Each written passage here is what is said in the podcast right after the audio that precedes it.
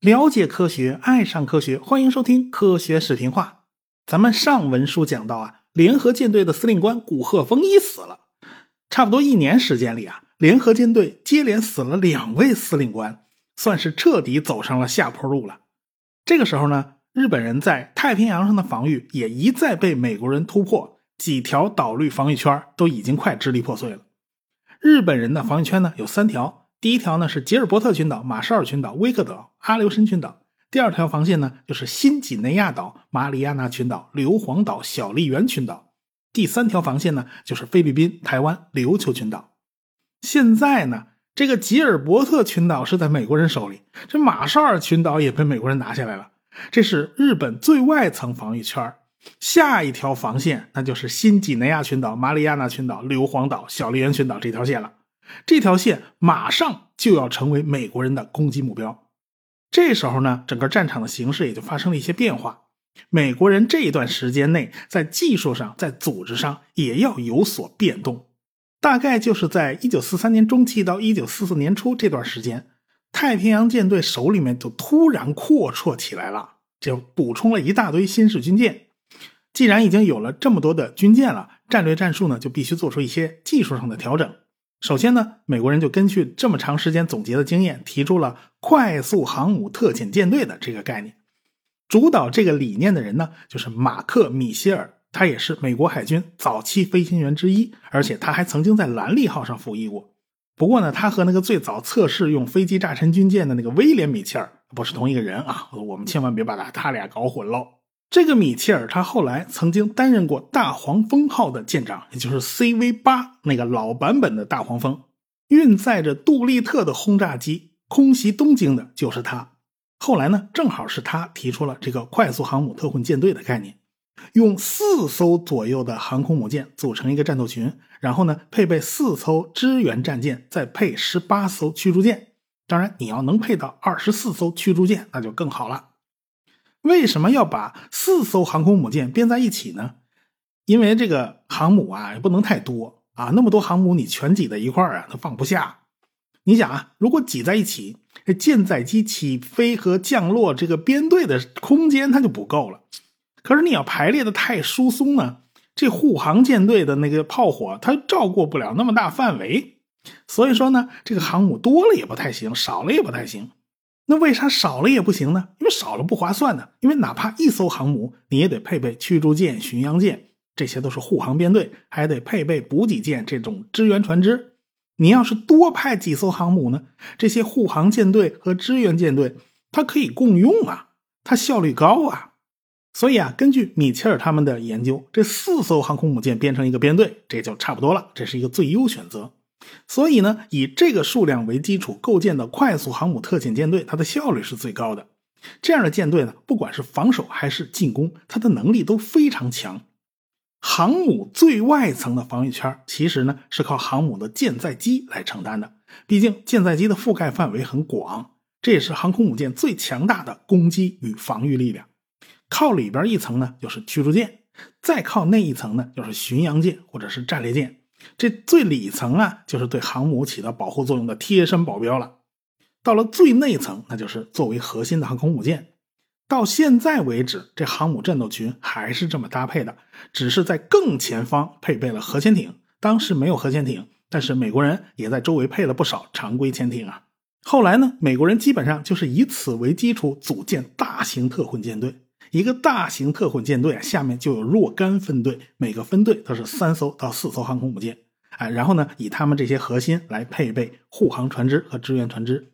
这一套编队战略战术的训练，它是要花时间的，可以说是从一九四三年接收新一批埃塞克斯级航空母舰开始，他们就开始重新搭配组合，重新组织训练，一直到一九四四年初，差不多也就完全形成战斗力了。也就是在一九四四年。还发生了几件比较重要的事儿。首先呢，就是这个麦克阿瑟呀，作为西南太平洋地区的这个司令长官，他开始意识到了，像尼米兹那样在中太平洋战区那样主导往前推进是非常不划算的事儿。所以呢，他就决定采用一种新的蛙跳战术，也叫跳岛战术。你别看日本人在太平洋上很多岛屿都布置了重兵，但是呢，没有必要把这些岛屿全啃下来，就像下跳棋一样啊，咱们挑其中的薄弱环节，那些岛屿把它打掉，这样呢，就让日本人的这个岛链啊从中间给断掉了。那么很多岛屿呢也就被孤立起来了，这些孤立的岛屿它就失去了支援作用，它就变得毫无用途了。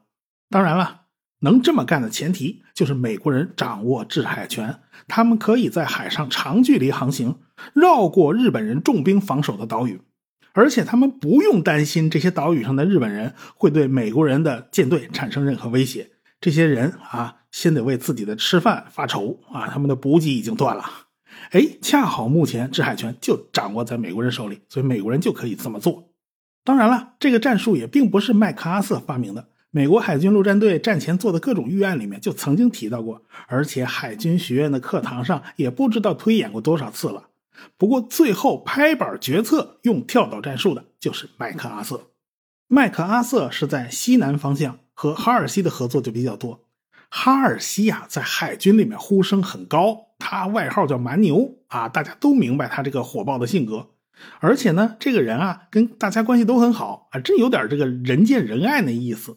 但是呢，他最近手下的部队要么就调给了麦克阿瑟啊，这陆军都给麦克阿瑟了，这个海军舰艇呢都给了尼米兹，那太平洋那边的，他有点这个坐冷板凳的意思。你这么一员悍将，你老当替补队员，这也不是回事儿啊。最后呢，哎。他不人缘好吗？这金上将就带着参谋长到了夏威夷，和尼米兹以及哈尔西三个人碰了个头。当然了，各自都带着各自的参谋长，加起来应该是六个人啊。哎，这三个司令和三个参谋长就合计了半天，决定咱想法子把那个哈尔西啊调回来。这南太平洋地区呢，咱就换别人去了啊。这个哈尔西的舰队司令部呢，还是搬回夏威夷。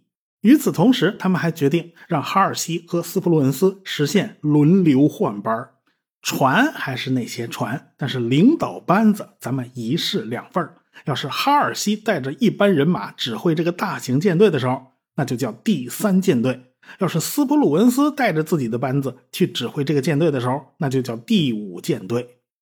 如果哈尔西到前方打仗去了，那么斯普鲁恩斯就在珍珠港带着他的参谋班子组织下一阶段作战的具体规划。等到大换班以后，哈尔西回来了。一方面呢，他可以在后方总部歇歇脚，哎，他同时也可以搞他的下一步计划。斯普鲁恩斯带着人到前线去打仗，这么做呢有个好处，首先就是指挥官呢真的可以休息，可以实现轮换。说白了，长期在海上生活还是蛮苦的，你更别说他们还要作战。当然啦，美国海军还真的是有那么几位悍将，啊，他真能打满全场，比如说阿里伯克。他就在前方坚持了二十四个月，足足两年。当然了，海军的士兵他们也有各自的轮换计划，只是这些个士兵的轮换就和领导班子的轮换那不是一码事儿了啊。正因为有这样的安排，那么下属的番号也要跟着变。比如说哈尔西来了，挂出的招牌是第三舰队，那么下属的这个快速航母特混舰队的编号就是 TF 三十八。要等到斯普鲁恩斯来了。啊这个舰队的牌子也跟着换呢，都换成 TF 五十八了，因为这就是同一个舰队两块牌子，所以我们一般呢统称叫 TF 三十八杠五十八特混舰队。这支特混舰队那是越来越强大，最后扩张到了非常惊人的地步。这支舰队号称是灭国舰队，是全世界最强大的航空母舰部队。正因为啊，美国人没事他老翻牌子玩，所以就彻底把日本人给绕晕了。他们一时半会儿搞不清楚，美国人这是多少军舰呢？这怎么两支舰队啊，都放在太平洋地区，我受得了吗？而且呢，他们也搞不清楚自己到底是在跟谁作战。你到底是跟斯普鲁恩斯作战呢，你还是跟哈尔西作战呢？所以日本人也搞不清楚，他真是一个头两个大。当然了，这个金上将到珍珠港这边呢，他不光是协调这些事务。他还有一件非常重要的事儿要告诉大家，再过几天啊，欧洲那边就有大动作了。那么大量的军舰要先保证大西洋那边，太平洋这边就没有什么增加的余地了，你们就得靠自己。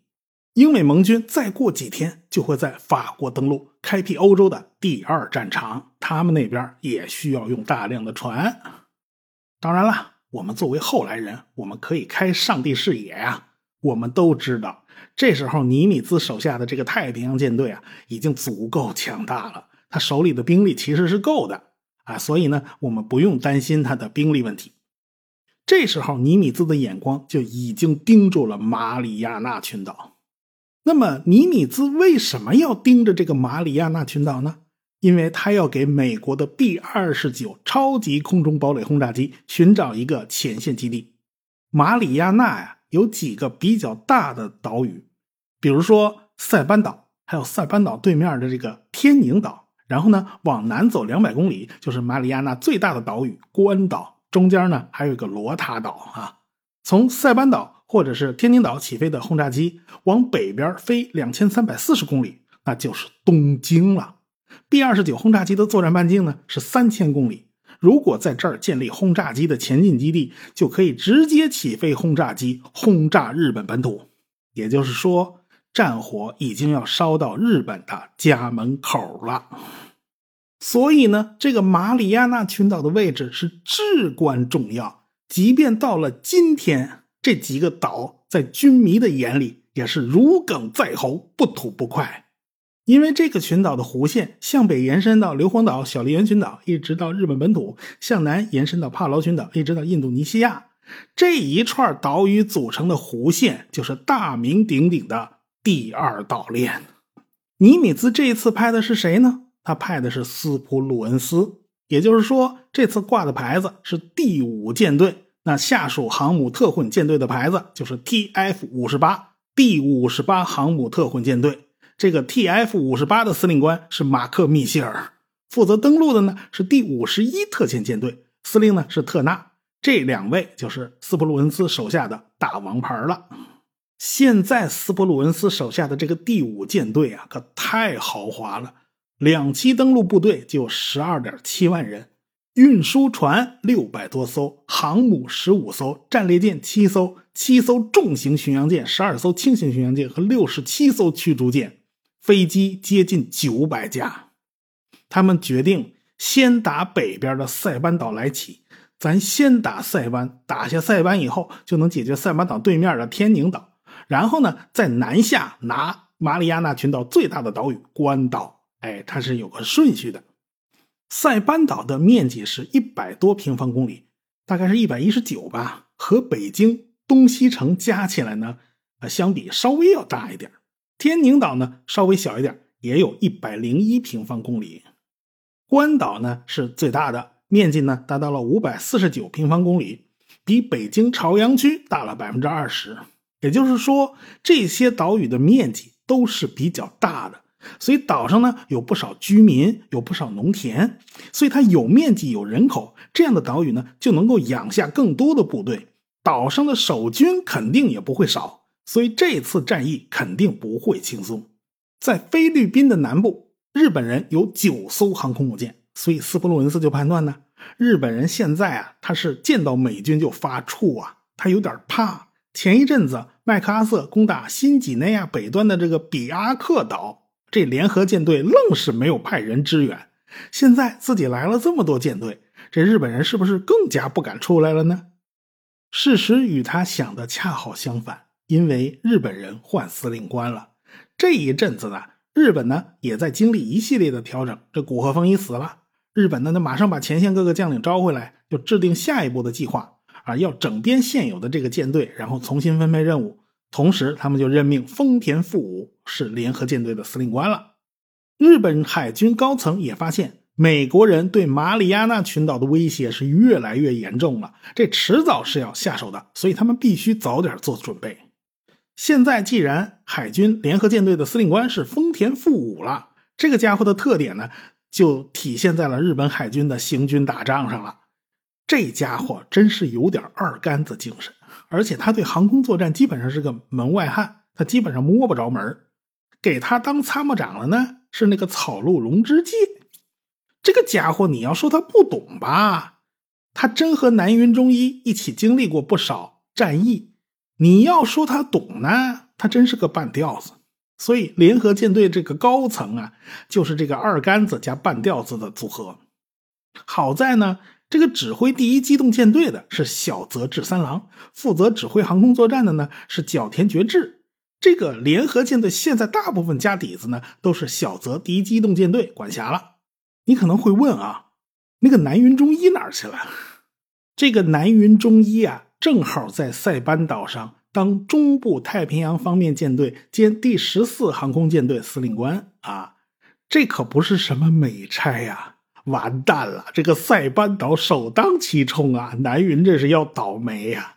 但是南云也没有办法呀，这就是你的工作呀，你就得守在塞班岛上啊。咱们先放下南云不表啊，咱们再来说这个小泽和角田，他们对航空作战呢，基本上还是比较了解的。现在日本的航母力量肯定是不如美国嘛。小泽手里满打满算九艘航空母舰嘛，包括大凤号、瑞鹤号、翔鹤号三艘大型航空母舰，还有两艘中型航空母舰，还有四艘轻型航母，这加起来是九艘。还包括大和号、武藏号在内的七艘战列舰，还有十一艘重型巡洋舰、两艘轻型巡洋舰和二十六艘驱逐舰。这点家底子跟美国人就没法比喽。美国人有十五艘航空母舰呢，九艘是大型航母，加六艘轻型航母，飞机起码有九百架呀。你怎么办呢？这日本人想来想去啊，就只能靠岸基飞机和航母舰载机共同作战。这舰载机满打满算四百五十架，岸基飞机满打满算四百架，加起来，你看这就比美国人还要少点啊！所以呢，小泽治三郎想来想去，他就制定了一种战术，那就利用日本零式战斗机它航程比较远的优势，它在美国航空母舰舰载机的半径之外，它发起攻击。咱攻击美国航母以后啊，咱就不回来了，咱直接到日本控制的各个岛屿的机场上降落。因为马里亚纳群岛那个岛屿可都不小，有些岛屿甚至都修了好几个机场。这样一来，美国人即便在遭到攻击以后啊，他们派着侦察机跟着日本返航的舰载机去寻找航母，他也找不着，因为日本这些舰载机他根本就不回航母。哎，我看你美国人怎么办？你又够不着我。你看这小泽呀，他这个算盘打的是啪啪响啊。可是经历了一系列的阴差阳错，最后是满盘皆输。你别忘了啊，西南方向还有个麦克阿瑟呢。这个麦克阿瑟呀，他不是蛙跳攻击吗？他跳的还挺欢实。哎，看样子他下一步呢，就可以直接威胁菲律宾或者是南边的帕劳群岛了。大家都知道啊。这麦克阿瑟在离开菲律宾的时候就扬言了：“我还会回来的。”嗯，这位麦大帅他也不是吃素的呀。这个丰田富武作为联合舰队的当家人呢，他就发了愁了：这美国人下一步到底要打哪儿啊？啊，是打塞班岛、天宁岛、关岛，还是打南边的帕劳或者菲律宾呢？他哪边是主攻呢？他哪边是佯攻呢？美国人停在夸卡林环礁那一大堆船是奔着哪边去的呀？所以说呢，这叫贫穷限制了丰田的想象力。他不知道美国人两边都是主攻，人家根本就不分主次。所以呢，这个联合舰队司令部里边那帮参谋就吵翻天了，都互相各执一词。最后呢，丰田折腾了一个礼拜，做出决策：咱们还是先对付南边的麦克阿瑟。麦克阿瑟下一步肯定去打帕劳群岛啊，在北边那些小动作全都是佯攻。所以他就下了命令啊，让小泽治三郎赶快往南走啊！不撞南墙是不武回一头武。他就从麦克阿瑟手里边，咱们把那个比亚克岛给他夺回来。这夺岛作战呢，少不了战列舰支援呢。这小泽就派这个宇垣禅带着武藏号、大和号等等一系列战列舰，就奔了新几内亚了。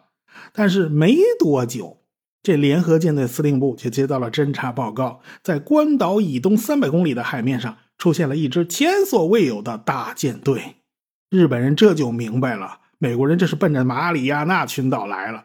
这小泽一方面呼叫宇垣禅：“你快回来，人赶紧回来吧！”然后他自己带着航母掉头就奔着北边来了。这小泽的舰队就在菲律宾海集结，准备一路向东迎击美国的特遣舰队了。这丰田富武还专门发了一封电报，说皇国兴废，在此一举，将士务必全力奋战啊！这大凤号上还又一次升起了 Z 字旗，你瞧这份隆重啊！可惜呀，他现在手下这一茬的日本兵啊，可就不是当年山本司令官奇袭珍珠港的那帮日本兵喽。现在这帮日本兵啊，全都是新上手的菜鸟喽。好在呢，这个小泽也算是事先做过周密计划呀。现在按照计划照章办事不就完了吗？但是小泽万万没有想到，他这个手下呀，居然谎报军情。他那个看似精妙的算计。其实无形之中早就破产了，为啥呢？这美国人呢，把附近各个岛屿上的日本机场全都扫荡了一遍了，包括硫磺岛在内都被扫了一遍了。这些机场啊，早就完蛋了。就算有飞机能落下去，也是美国人上前一顿招呼啊，现在全部控制在美国人手里了。可惜，守在这些岛上的陆基航空部队没有把这事儿告诉小泽治三郎。到底是故意不告诉呢，还是因为通讯不畅他掉线了呢？这玩意儿就难说了。反正日本人在这个问题上是经常犯这个毛病，就把自己人恨不得往死里坑啊。说实话，你不想想，这回来的是谁呀？是斯普鲁恩斯啊。人家在中途岛海战的时候，他是指挥者之一呀。人家非常明白南云忠一当年是如何顾此失彼的。一方面要提防美国航母，一方面总在关键时刻就被中途岛上的轰炸机骚扰一番，结果啥事都干不成。人家斯普鲁恩斯可不想这样两线作战，所以美国人早就从前方海域侦察那个潜艇啊，就发挥了情报判断了。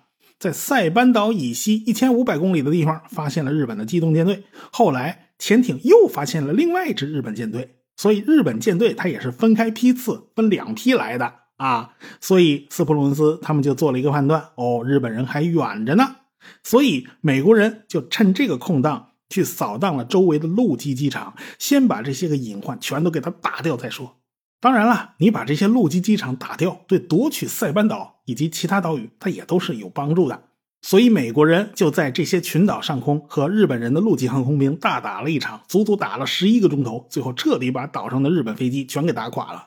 OK，现在就没有后顾之忧了。美国人的航母特混编队都在塞班岛以西，就等着日本舰队撞上门来。这时候，第五舰队司令斯普鲁恩斯就把前方的指挥权交给了 T.F. 五十八舰队的司令米切尔。这个时候，小泽治三郎还完全不知道那些岛上的机场发生了些什么事儿，他还还是按照预定计划在前进。结果，前方的水上飞机发挥了侦察的结果，他们发现了美国的战列舰编队。这些战列舰一方面要为航母护航，一方面要支援岛上的登陆作战。就在侦察机返回的时候呢，还巧不巧遭到了美国舰载机的攻击。其中有一架侦察机呢，无意中发现了美国的第四航母特混大队。美国的航母特混大队可不止一个哟，现在美国人很阔哟。这种航母特混大队，他们有手里有好几个呀。就在这时候，小泽就知道了，自己距离美国人足有三百多海里。美国人的舰载机呢，现在够不着他。于是呢，这个小泽马上就从瑞凤号、千代田号、千岁号航空母舰上放飞了六十九架舰载机。这些航母呢比较小啊，没有多少舰载机。这些舰载机呢作为第一攻击波。过了不到半个小时，他又从大型航空母舰大凤号、瑞和号、祥鹤号上起飞了一批舰载机，作为第二攻击波。又过了一个小时，日本人呢？又从水鹰号、飞鹰号、龙凤号上起飞了四十七架飞机，作为第三攻击波。再过一个小时，小泽又派了八十二架舰载机作为第四攻击波出发了。也就是说，这回小泽是下了血本了，四个攻击波，一共是三百二十六架舰载机。他打算硬碰硬和五十八特混大队他大干一场。但是他万万没想到，他自己这个旗舰大凤号早就被美国人盯上了。只是美国人这回呢，他不讲武德，他没有从上边来，他妈从下边来了。我们下回再说。